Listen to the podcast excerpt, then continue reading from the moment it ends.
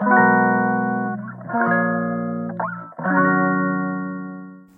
い、マールのラジオマールです。今日は9月30日土曜日ですね。はい、9月終わりです。はい。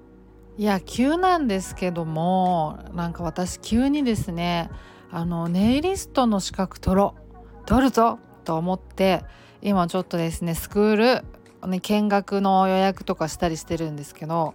いや急にね思い立ちまして。いや前からね興味あったんですけどあのだいぶ前に友達がねそのあの資格取った時にあのあれね試験受けに行く時にその爪のあのほら塗らせてあげる人みたいな人が必要なんですよ。そうでその人の爪塗ってあげてそれ見てもらって試験受けるみたいなのが必要なんですけどそのその人その役になってその友達についてったことがあってそうそうねなんかあなんか面白そうな世界だなって思っててその時あのそう興味すごいあったんですよね。まあ、ただなんかそのまあなんか受けるぞ取るぞまではいかなくて。でもなんか最近ねなんかやっぱこう、まあ、前も話したんですけどあの小田切ヒさんにはまり始めてあのメイクアップアーティストのねあのすごい美容の情報とかを発信しておられるんですよ動画で。でそういうの見てるとなんか普通になんか楽しそうだなと思って美容が。そうそう。でそれであの爪ってねなんかあの爪見ると元気出て出ることあるんじゃないかなとか思ってね。そう。で弱ってる時って美容どころじゃないじゃないですか。もう美容はどうでもいい。もうとりあえずそれどうでもいいから元気になりたいみたいな感じだと思うんですよね。私もそうだったから。そう。それでそういう時にねなんかこう話をこう聞きながらねその解決策みたいなものが具体的にあの言えなくても言えることは少ないと思うからもちろん逆にね。だからその代わりになんか爪をですねちょっとでもなんかこういたわってあげられたらなんかそれがなんか少しなんか支えになるんじゃないかなみたいなことをなんか最近ふと思ってですね。うん。あのそう取るぞって思ったんですよ。そう。だからちょっと頑張ってみようかなっていうすごい分かりやすいじゃないですか。資格資格取るってあの目標としてはすごいあのあのすごいシンプルで分かりやすいからなんか久しぶりにこういうなんかシンプルで分かりやすい目標ができたなとか思ってちょっと嬉しいんですけど私自身。そう。まあ撮りたいぞと思って。またねあのスクール通い始めてあれどれぐらいで撮れるのかな？あんま全然なんかちゃんと調べきれてなくてまあそれだから見学行くっちゃ行くんですけどそれで話いろいろ聞けるかなとか思って。金額なんかはねいろいろ調べた結果どこもまあほぼ一緒だなっていうことでね。そうあとは雰囲気で決めようと思っていくつかちょっと見学に行ってみようかなと思ってるんですけどそんなところでね。はい。また経過とかお伝えしますね。はい。そんな感じなんですけれども。えっ、ー、と最近ねあのまあ本を読んでてねあのー、岡真由美さんの「生き心地の良い街」っていう本を読んでるんですね。でそれと同じあの、まあ、話題の本で「その島の人たちは人の話を聞かない」っていう森川水明さんの本をまあ両方読んでるんですねそれが同じテーマを扱ってるんですけどそれがその日本の中でねあの自殺率の極めて低い町があるらしいというでその町がなぜその自殺率が低いのかっていうのを、まあ、その研究の結果の話をまとめたものだったりするんですけどそうそういう話なんですよ。でそれがねその徳島県にあるとある町なんですけど田舎町なんですよね。あの本当に極めて自殺率が低いんですってそうで周辺にもちろん町があるんですけどその町と比較してももう圧倒的に低いと。でそれなんでなんだろうって言って実際に行ってねフィールドワークとかインタビューとかしてあのこれが原因なんじゃないかっていうのをあのまとめたものなんですよ。いやそれが結構ねすごくあのあそうだろうなって思う部分とあそうなんだっていう驚きとでなんでこういうその街の体質がここ根付いてるんだろうっていうのとか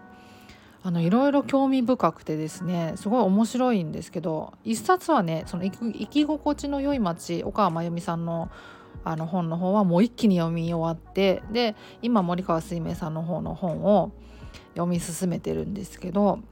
あのねすごいあのなんでこれ自殺率が低いかっていうのがねあのまあ分かんないんじゃないですか。それはまあ比較してみないと分からないところがあって逆にだから自殺率の高い町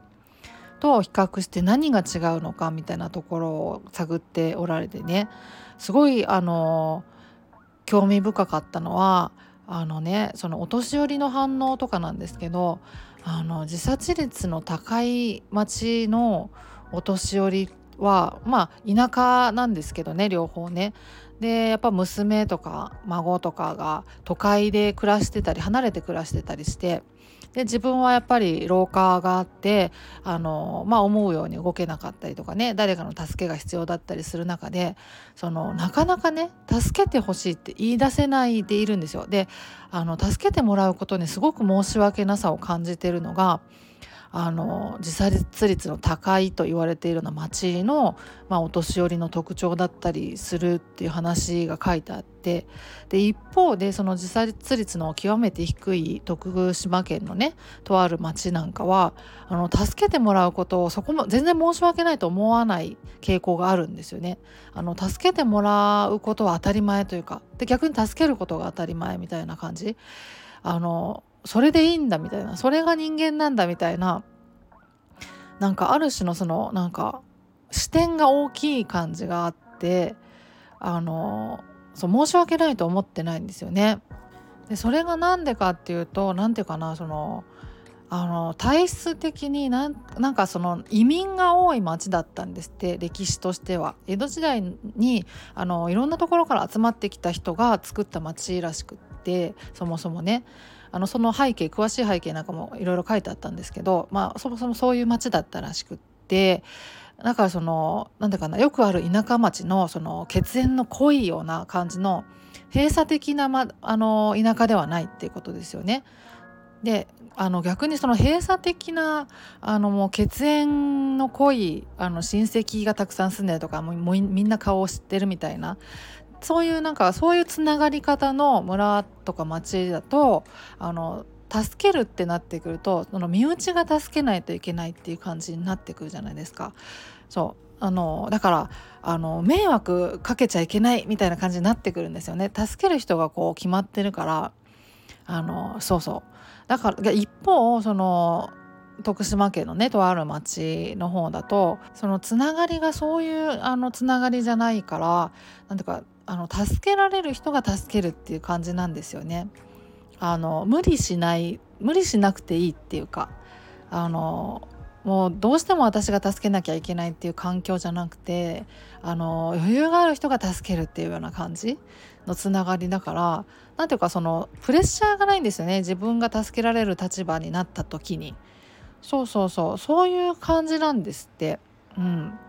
でそもそもその移民が作った町だからそのいろんな人がいるもんだっていうのが根底にあるからねその何て言うかねあのその町だとあの例えば精神精神科にかかる人の数がなんか逆に多いんですって。でそれはその何て言うかなあのちょっと疲れてそうだなとか鬱っぽいなっていうのをあのすごくオープンに話すと。そしたらまあ病院行きな行きなってみんながなると。それでまあじゃあ行こうかなみたいな感じで行く人が多くて。あの要するにその精神疾患に偏見がない。そうだからそのオープンに私ちょっと鬱っぽいんだよねとかも言えるしあんた鬱っぽいんじゃない？みたいなのも周りも言えるっていう。そうそう。だからそれであじゃあちょっと精神科行くわみたいな感じで気軽に割と行くようなあの空気があると。だからその周辺の町とかに比べてもあの、まあ、全国的に見てもあの精神科にかかる率は高いんだけどあのやっぱり自殺率が低いっていうようなね。だからあの偏見がないっていうのもある。まあそれはそもそもだからいろんな人がいるもんだっていうのが根底にあるから。っていうのとかいろいろ書いてあってなんと幸せな体質があの根付いた街なんだろうって本当につくづく思いましたね。こんなところがこんな理想郷みたいなところがあるんだなっていうのがすごく衝撃で。うんなんか行ってみたいなってすごい思いましたね。徳島県とかだとまあそんなに遠くないから私あの神戸に住んでるんですけどまあまあまあまあ行けなくはない。車で行くしかないけど四国とかだと。まあ行けなくはないから行ってみたいなとか思ってね。すごい興味が湧いてきましたね。でその森川水明さんの本はその岡真由美さんのこの研究発表をあの知ってすごく興味が湧いて精神科医の方なんですけどどんなとこなんだろうって同じようなテーマでなんかこうあの研究をされててねでそれでその岡山真由美さんが紹介してるあの町をすごい行ってみたいと思ってそれで行かれたっていうような話が本に書いてあってあのねやっぱ行った印象とかも書かれてるんですけどなんかやっぱ想像の中ではねその自殺率が低いっていうからにはなんていうかみんながそのニコニコ親切であのいい人ばっかりが住んでるみたいなそういう印象を少なからず持っていったんだけどある意味裏切られた的なことが書いてあってね。あの淡白なんですって。うん。なんていうかうん、あっけらかんとしてるというかそのまああのよそから人が入ってきたあの来たぞっていうことに対してあやっぱり興味があって噂話なんかはするんだけどそれがねそのオープンなんですよ。こういう噂が立ってるっていうことを本人にも伝えるしでそのそのそれが噂通りなのか噂とは違うのかみたいなこともそのフラットに判断してああの人噂ではこんなこと言われてたけど実際会ってみたらこんな感じだったよみたいなのもすごくなんか健やかに広がっていくというかあのオープンなんですよねそうだからなんかすごく私の中でそういうなんかそういうの理想だなって思ってた思ってたんですよね。あの印象って絶対あるからあのその印象みたいなものは持つのは当然だしでそれで実際会ってみてその印象が違うのか印象通りなのかっていうのも会ってみたり話してみたりしないとわからないことだからその何ていうか人の評価みたいなものって更新されていくものだと思うんですよね。だから初めから評価しないっていう方向に今なんかほらなりつつあるじゃないですか。何でもかんでも標準化してなんていうか初めからもうそれは言わないとかそう思わないようにするとかなんかそういう感じでなんかねあの感情をなんか殺していかないといけないようななんかそういう世の中になっていってる気がしててね常々思ってたんですけど最近ね。それなんか良くない気がするなんかすごい自分たちの首を絞めてる気がしててなんかすごい将来怖いなって思うことがあの本当に最近よくあるんですけどで理想はでもなんかこのここに書いてあるようなこの村の体質この町の体質は私の中私にとっての理想だったからあのあやっぱなんかそういう方がヘルシーなんだな心にとってはと思ってね。なんかそれがなんかある意味立証されてる気がして私的にはすごいなんか腑に落ちたというかやっぱやっぱそうですよねみたいな。なんかあそういうそういう意味でのなんかこう気持ちよさがあったというかね読んでてね。そうそんな感じだったんですよね。そう。感じていいことをなんか感じないようにしてる世の中だなってちょっと思っててね。そう。あの感じることは自由だしそれをなんか伝えることも私は自由だと思ってて。でそれで対話の中であの修正していくというかね。折り合いをつけていったりとかあのそういう意図がないですよっていうことを伝えた伝えたりとかね。あのそういう対話の中でしていくものだと思ってるんだけどこの言葉にはこういう意味があるから言わないようにしようみたいなそういう世の中じゃないですか。なんかすごくなんか自分たちの首を絞めてるんじゃないかなって常々思ってるんですよね。そう。でそれがなんかそういうだからなんか最初から迷惑かけないようにしようとかあなんかそういう気遣いみたいなものがなんか非常に首を絞めてるなっていうのもなんかそういうニュアンスも感じるんでねなんかこの本読んでてね。そ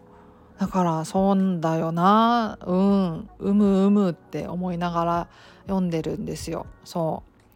ね。だからなんかやっぱ健やかに心を健やかに保つ方法もよくわかる本だったからあの自殺とか云々は別としてね。そうそうそう。そうすごくいいないい本だなって思ってます。うん、よろしければ皆さんもっていう感じですけど。あの一応概要欄に貼っときますけどもね。そうそうそうそんな感じですね。そう私ねこういう風にそのパニック症ですみたいなことを割とオープンに言っててあのまあ別にねその日常会話の中で別に聞かれてもないのにそういうことを言うわけじゃないんですけどまあ全然あのそういう話になったら全然言うし、まあ、そんなそういう話になることもそんなないじゃないですけどね、まあ、でも全然隠してるわけじゃなくてあの本を出したっていうのは友達とかもあの知ってるしね。だからあの実際その私がパニック症だった時も全然隠してはなかったし割とオープンにしてたんですよねそれは何でかっていうとその方が楽だったからっていうのもあるしねあと何て言うかうつ症状なんかも当然出たんですけどあのそれって誰でもなるもんだなっていうのがつくづく分かったんですよね。でうつ症状が出た時に取ってしまう行動とかってあの例えばすごいイライラして人に当たっちゃうとかそれはまあうつ症状の手前のストレスがめちゃくちゃ溜まってる状態とかでもまああのよくあると思うんですけどあのすごいなんかあの人の言葉がなんかこうこう卑屈になってねあのなんかすごい攻撃されてるように聞こえたりとかバカにされてるように聞か聞こえたりとかしてあの傷ついちゃったりとかっていうことはそのストレスが溜まってくればくるほどあると思うんですけどでそういう風になってる人ってあのたくさんいると思うんですよね周りにかなりいるなって思って多くの人がストレスを溜めてるしあのうつ症状なんかもあの自分ではっきりとその自覚してなくてもあのそういう状態になっているような人もたくさんいるなっていうのは本当によく分かったからだからその普通だなって思ったんですよね。そう別にその隠すようなことでもないし珍しいことでもないし恥ずかしいことでもないしと思ったからあ別になんかオープンにしようって普通に思ったんですよね。うん、でこういうなんか活動してて、あのー、こう言いにくいことをね、あのー、こうやって言ってくれてでなんかこういろいろなんか体験談とかもこうシェアしてくれてありがとうございますみたいなあの言ってくださること人とかねたくさんいるんですけどもう全然私はそのなんか言いにくいことを言ってるような気持ちは全然なくてあの私の体験でなんかこう私も一緒だとか私のなんか治るって言ってもらえてすごいあのありがたいとかっていう風になってくれる人がいたら嬉しいなっていうそれそれだけなんですよね。そうそうだからねあのー、そうそんな感じだなってオープンにする弱みをオープンにする弱音をガンガン吐くっていうのはあのすごい大事なことだなっていうあの本当にストレスあのそうやってどんどんどんどんこまめにこう発散していくっていうそれなんかすごい大事だなってほんとつくづく思いますね。でストレスがねガンガンガンガンもう溜まりまくってもうストレスのタンクがもうひたひたのあの表面張力状態みたいぐらいになってきた時の愚痴ってね言っても言ってもあの気持ちが晴れなかったりしてで相手がなんか分かってくれない感じだとなんか余計落ち込んだりとかしたりしてあの溜まれば溜まるほど愚痴がねあの愚痴で苦し愚痴を言うことでまた苦しくなってみたいな悪循環にもなってくるような気がするんですよ。だからそうなる前にもっとも軽い段階でどんどんどんどんもうこんなことがあってさみたいなちょっと明るく話せるぐらいの感じの時にどんどんどんどんあの発散していくっていうのは本当に大事なんだろうなってつくづく思いますよね。うんなんかもう愚痴を言ってもどうしようもないみたいながんじがらめになっちゃってる状態の人とかもいるような気がしてね。そう。だからあの本当早めに早めにっていうのは本当に大事だなってつくづく思うしそうそういうことも書いてあったりしてね。そうそんな感じだなってあのすごい感動したのでこの本ね。あのすごい熱く語ってたら20分近くになっちゃいました。ごめんなさい。すげえ長くなっちゃった。はい。そんなところで今日は終わりにしようかなと思います。ではまた次回お会いしましょう。ではでは。